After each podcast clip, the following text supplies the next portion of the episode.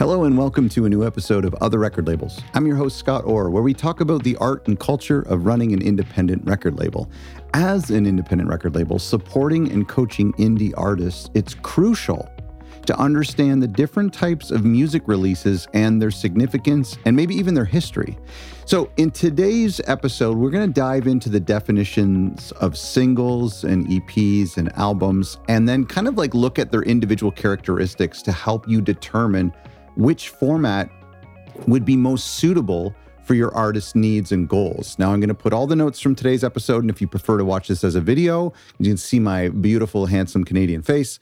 Then go to otherrecordlabels.com slash format. That's otherrecordlabels.com slash format. What I love about this series we're doing right now, where we're asking all sorts of super specific record label questions is that these are legit questions I've had emailed to me over the years. A question like, should I release a single, an EP, or go right for a full length album? That's something that seems like a stupid question.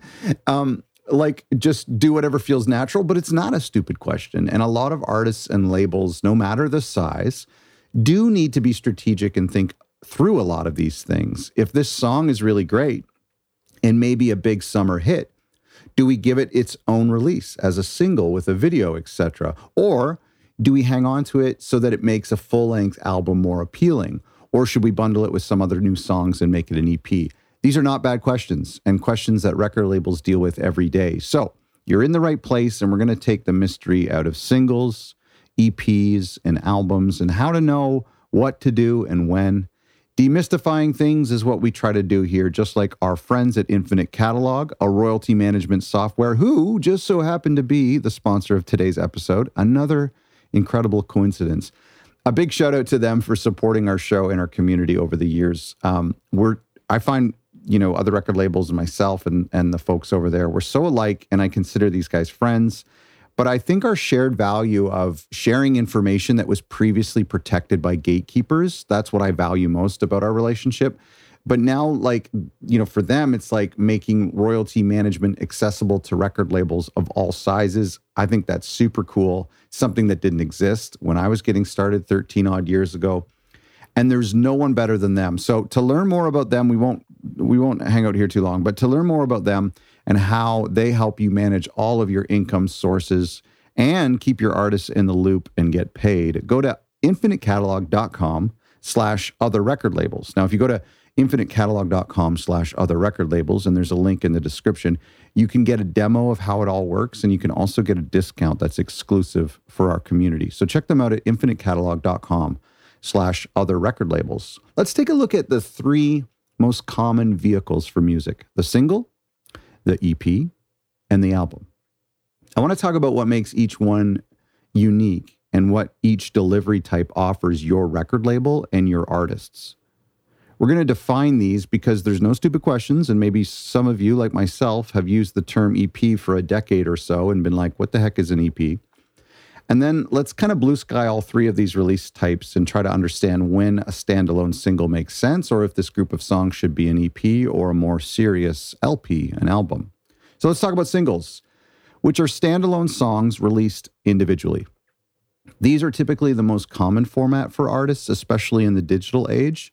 And there's been a lot of talk recently about should we all just switch to singles and do away with any sort of collection of songs? The short, short answer to that is no. That's not happening. Even the biggest and kind of youngest and trendiest artists are still doing records, thank God. In the music industry, a single is referred to as a standalone song that is released independently or as a preview of a larger project.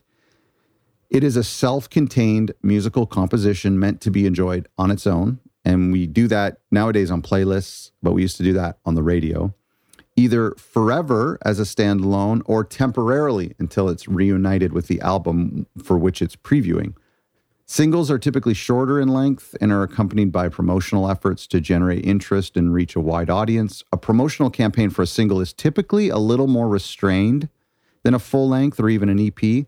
It may still have a music video, um, it may have a big playlist push, a PR push, even but it may not include things like merch, a tour, or even some blogs uh, and editorials don't bother writing about singles. I've noticed in the past, Singles were primarily released in physical formats such as vinyl or cassette singles um, or CDs on those super thin cases, often accompanied by a B side like a bonus track that's been unreleased or another cut from the record.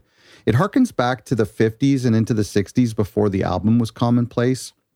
The 12 inch record was released by Columbia and it allowed for more space on the record. But before that, you had the 45 and the 78 that could really only fit one song on each side.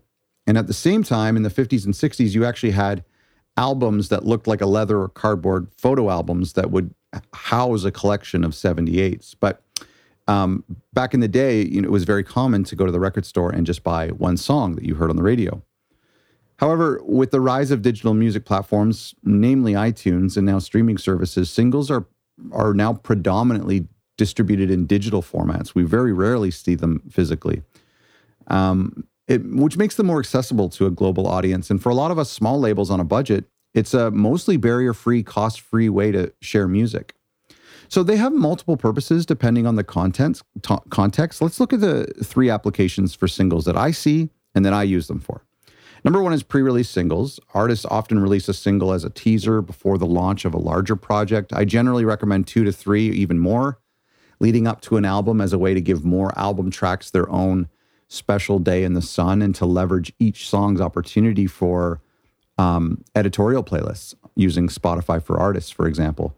Pre release singles can create buzz or anticipation and gives the audience a taste of what's to come. I like this strategy because it elongates the album campaign in a sort of natural way. Some fans don't love it. I actually don't love it as a fan. I kind of just wait to hear the whole album. But I like it when, as an artist, when I've released two or three singles and people start to get a taste for the album, I personally see how it generates buzz.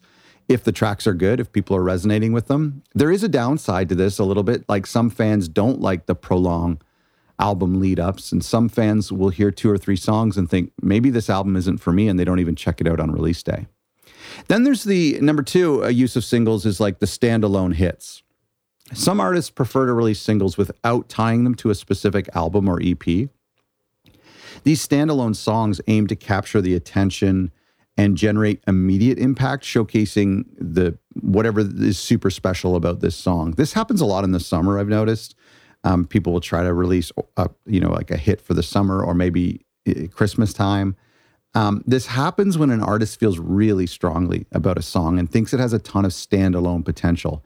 Perhaps they even feel that it might dwarf the rest of an album, or perhaps the sound of the single isn't just is just a one-off and it's not necessarily a vibe that they have other songs to match. And then there's also the throwaway B-sides. In the past, B-sides were the additional tracks on a physical single uh, often considered less important than the A side. In today's digital landscape, artists can release throwaway B sides as bonus content um, and as standalone singles, offering fans something extra or experimental without the pressure of this needs to do well. We need to recoup our costs because it's kind of like the costs are built into making the record. I love this approach. When I'm working on a record, I inevitably have 13 or 14 songs that have been recorded, almost mixed to completion, but usually only 9 or 10 end up on the record. So this is now it's it's an intentional strategy because I know one or two of these songs can be used a few months after the album is out or even a year later as this intentional plan to keep the album atop of mind and to allow me to keep promoting that record with using this B-side. And I like it because it's a free kick at the can. There's no pressure with these songs. And my throwaway B-side, uh, a song I don't even like, I just released um, about eight months ago from a previous record. Uh, it came out, sorry, it came out uh, well over a year ago, but it was eight months after the record. It's a song I really don't even like. And I released it um, a few months after the record, almost a year after the record. And for some stupid reason, it got a bunch of playlists and now it's outpaced all of the songs from the proper album. Like what gives? I don't understand it. But that's what's cool about these throwaway singles is it's like, yeah, let's just, you know, here's a remix version or here's something that it's a B-side was never released. And then they come on and take a life of their own sometimes, which is cool. Let's move on to EPs or extended plays. Um, they're a collection of songs that are longer than a single, but shorter than a full length album. So an EP is short for extended play, which is weird because we think of it as like a truncated album, right? So why extended? Well, it's extended because it would be longer than just one song. It's a musical release that contains more tracks than a single, but fewer than an album. It's a versatile format that provides artists with an opportunity to showcase music in a concise and super focused manner. Um, there's no strict rule regarding the number of tracks on an EP. It typically ranges from three to seven songs, but there are some hard and fast rules used by certain DSPs. Generally, um, an EP is less than 30 minutes and or less than six songs. So you could have two songs and be 45 minutes, and that I think would be considered an album in the case of like classical music. But if you had six songs and and there was 29 minutes, then that's an EP. Now, for some genres like punk, you might say, look at this is a six song record or a seven song record or whatever and it's 29 minutes and we we're considering this like a proper full length album. Well oftentimes spotify or itunes will automatically categorize it as not an album. They'll call it an ep that sucks. Maybe that they'll change that one day. Um yeah so and you've probably seen too like apple and itunes will tack on a dash ep to the end of your album title which is kind of annoying. So here's how eps can provide labels and artists with a unique canvas for releasing music. Um, there's three I see three ways. Number one is budgetary reasons.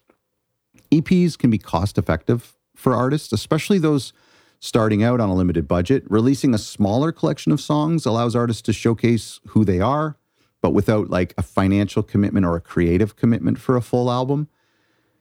Now, keep in mind, distribution and manufacturing typically cost the same, regardless of how many songs are on the release. But generally, this is a way for artists and labels to save money in the recording, mixing and mastering stage. It's also worth noting that there's nothing wrong with releasing an EP and then another EP and then combining those into an album down the road.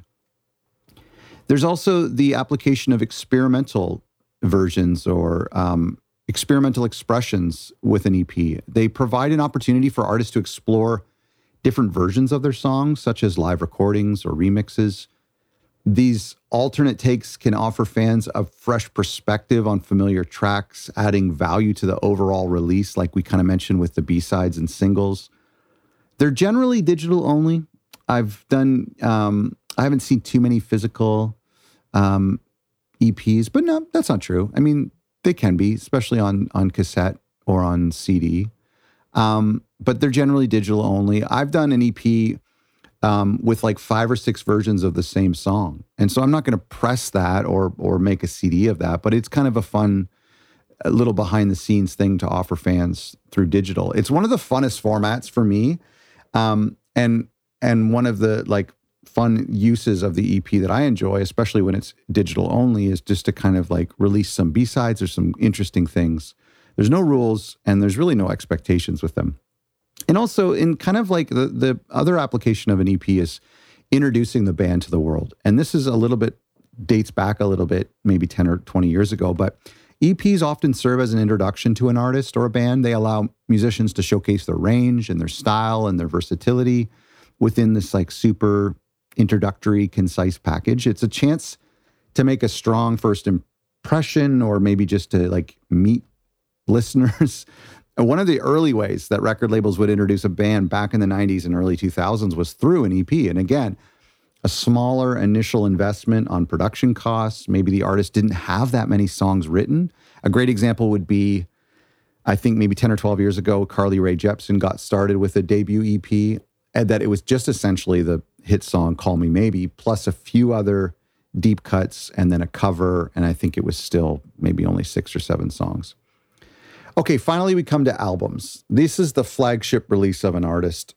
Again, this is my opinion, what I've noticed from the majority of record labels, but you might say, listen, we're going to use an album to promote something as a throwaway, whatever. We're going to have like all of our hopes and, um, and expectations into an EP, whatever. But generally, an album is a flagship release for an artist. They're pretty self explanatory, so we don't need to spend too much time explaining an album, but there's a few key identifiers when it comes to albums um, and what releases should get the full album treatment. So for me, and one of the things that I've noticed and one of the things that I practice is this idea of like a canonical, canon, canonical flagship release. How do you say that word? Canon, canon, canonical. Anyway, canonical. You're gonna have to text me a voice message and let me know. This is basically albums that are the most comprehensive and significant musical offering an artist can present.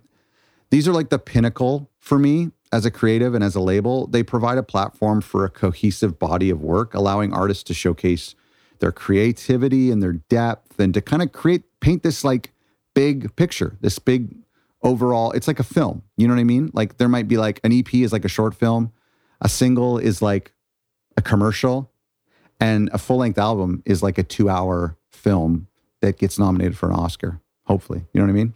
Another thing, another key identifier about an album is for me is it's something that's released every two to three years for an artist. Albums typically require more time and investment than singles or EPs. They're often seen as a milestone in an artist's career, marked by a substantial amount of material and meticulous planning and pruning. Artists usually take two or three years between albums to craft a cohesive and impactful project. On that same note, and we'll address this in a more detailed um, episode later in this series, but I know a lot of labels who consider how much work releasing a full length is, and it's something that they only commit to once a month tops, maybe maybe once a quarter is most common I'm seeing, maybe two a year, um, one in the fall, one in the winter. Um, even like doing one full length album each year is a totally fine goal for labels when they're getting started. And then the other qualifier too is that a, a record, an album is a major investment, and then there's often a major return expected. Albums usually involved greater financial investment, including recording costs and production expenses and marketing and distribution. So, record labels and artists expect a significant return on this investment because it's something that only happens every two to three years, there's a bit of scarcity in the minds of the fans. And so this is a big special event. We're going to invest a lot of money into it. And hopefully it it produces, you know, in the old days, an artist would potentially live off of the money from merch and album sales and the single and the touring around an album. And that should be spread out over the two or three years until they come out with another record. Um, and so, you know, as albums often generate more revenue than, say, singles or EPs, um, there's usually that expectation. So there you have it. In this complex world, we have singles and EPs and albums, and each have their own place. And I'm not, honestly, if you're asking me which one's better, I'm not going to answer that. Well, albums. There you go. I answered it. but there is kind of a hierarchy, right? The way I've, I've described this, there is some sort of like hierarchy. I don't know if that's right or wrong, but that's just my opinion. It's essential to consider the context and the purpose of a release. That's what's most important.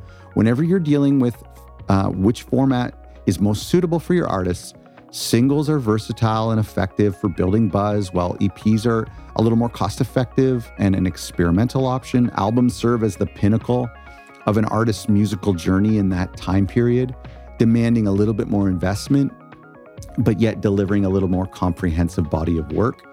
Understanding these distinctions and the strategic advantages of each format will enable you, as an independent record label, to guide and support your artists in making informed decisions about their releases.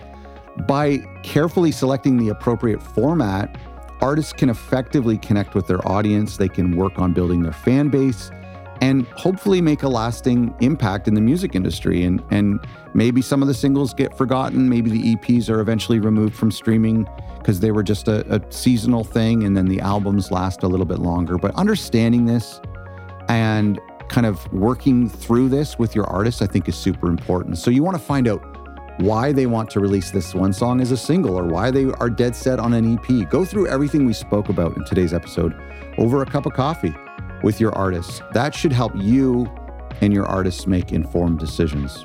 Go to otherrecordlabels.com slash format to get the notes from today's episode or to watch this episode as a video. And of course, connect with our friends at Infinite Catalog to learn more about how they can help you simplify your royalty accounting. Go to infinitecatalog.com and if you want a tutorial on how it all works and a special discount, go to infinitecatalog.com slash other record labels. That's infinitecatalog.com slash other record labels. Thanks for listening.